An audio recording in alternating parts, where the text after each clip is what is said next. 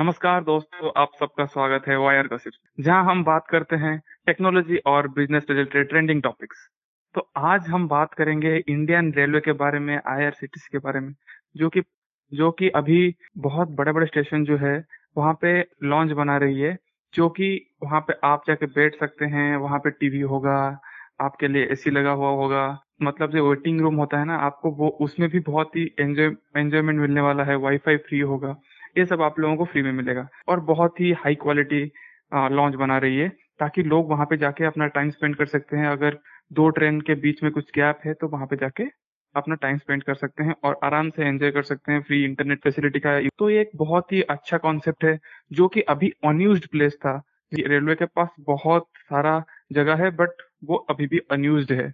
तो उसको वो यूज़ करने की कोशिश कर रहे हैं, उससे मोनेटाइज करने की कोशिश कर रहे हैं। जो एंट्री फ़ीस है, अभी दिल्ली में एक नया लॉन्च बना हुआ है, जिसका एंट्री फ़ीस है one fifty rupees entry fee जो कि आप दो दो घंटा के लिए यूज़ कर सकते हैं। और उसके बाद अगर आप एक्सटेंड करना चाहते हैं या फिर उसमें दो तीन घंटा, चार घंटा, पाँच घंटा रहने वाले हैं तो एवरी आवर आपको नाइन्टी नाइन रुपीज़ एक्स्ट्रा देना पड़ेगा। तो एक नेक तो ये एक नया कॉन्सेप्ट है जो आया है। तो आज बात करते हैं इसके बारे में कि रेलवे ये सब क्यों कर रही है आईआरसीटीसी ये क्यों कर रही है। तो उसके बाद उसके बारे में आज बात करते हैं डिटेल में। रोहित आईआरसीटीसी नहीं रेलवे नहीं।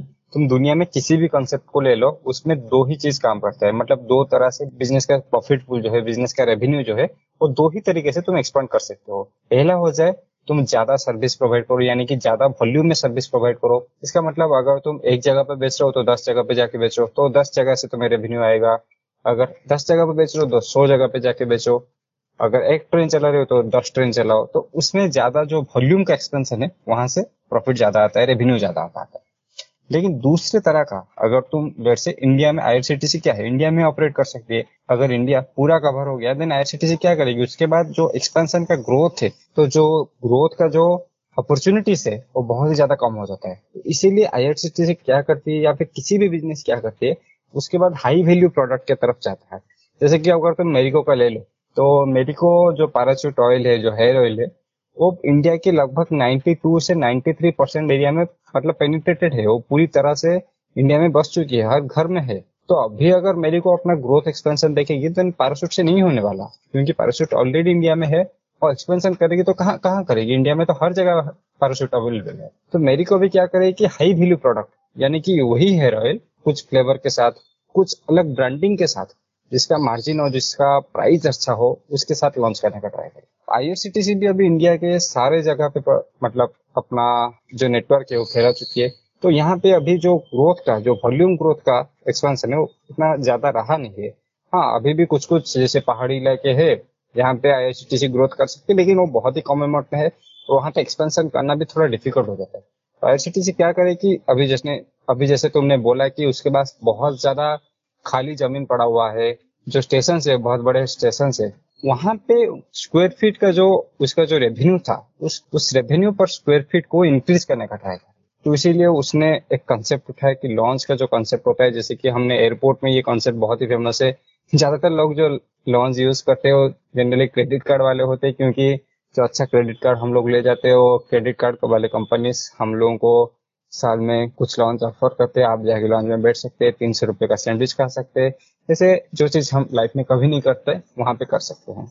तो इसी तरह का कुछ कॉन्सेप्ट जो आई लाने का ट्राई करी, इसके वजह से इसका जो तो वहाँ पे जो वॉल्यूम ग्रोथ में जो डिक्लाइन हुआ है, वो यहाँ पे जो मार्जिन का ग्रोथ होगा, जो लॉन्च में ज़्यादा, जो स्क्वायर फीट पर रेवेन्यू जो ज़्यादा हो जाएगा, वहाँ से उसका रेवेन्यू मेकअप हो जाएगा। और ये एक बहुत ही अच्छा अपॉर्चुनिटी ला सकता है, क्योंकि अभी बहुत सारे लोग फ़्लाइट में जाने के बजाय क्योंकि फ़्लाइट में कभी कभी कंफर्टेबल नहीं होता, क्योंकि अगर आप इंडिगो ये वाले फ़्लाइट में चले जाते हो तो वो कंफर्टेबल नहीं होता। लेकिन आपको अगर जल्दी नहीं है तो आप आराम से वन एसी में जा सकते हैं आराम से जा सकते हैं वहाँ का सर्विस अच्छा होता है, आप सो के जा सकते हैं पूरी तरह से कंफर्ट में जा सकते। हैं तो कुछ कुछ लोग आजकल वन एसी या फिर टू टायर एसी को ज़्यादा प्रेफर करे फ़्लाइट के बजाय, अगर उनको कोई जल्दी नहीं है। तो उसी केस में वो जो हाई स्टैंडर्ड वाले लोग होते हैं या फिर हायर जो क्लास के लोग होते हैं तो प्रेफर करते हैं कि वैसे लाइक हमें पता है कि सैनिटेशन का लेवल क्या है हमारे स्टेशन में।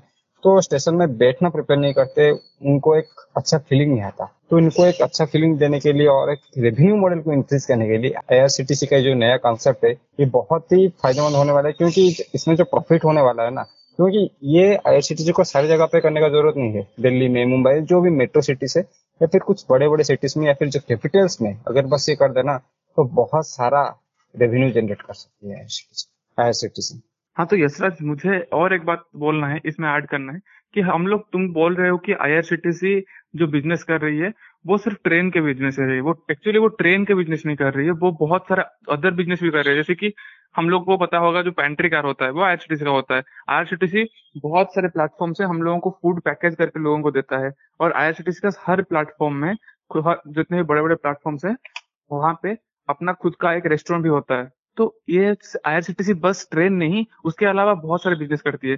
तो अगर लॉन्च खुलती है और वहाँ पे खाना सिर्फ़ आप आईआरसीटीसी ऑर्डर कर सकते हैं। अगर करना होगा तो सिर्फ़ आईआरसीटीसी ऑर्डर करेंगे।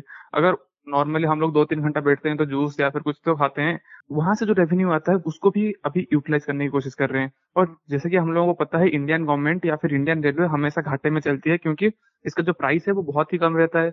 और जो एक्सपेंशन की बात कर रहे हो और एक्सपेंशन तो ऑलरेडी हो चुका है और एक्सपेंड करने में भी बहुत ज़्यादा पैसा खर्च होता है। तो वो पैसा कहीं से तो मैनेज करना पड़ेगा। तो वो मैनेज करने के लिए शायद ट्रिक है या फिर नया मेथड है जहाँ से वो रेवेन्यू उठाएँगे और उस रेवेन्यू को जितना लॉस हो रहा है उस, उसको बैलेंस करने की कोशिश करेंगे।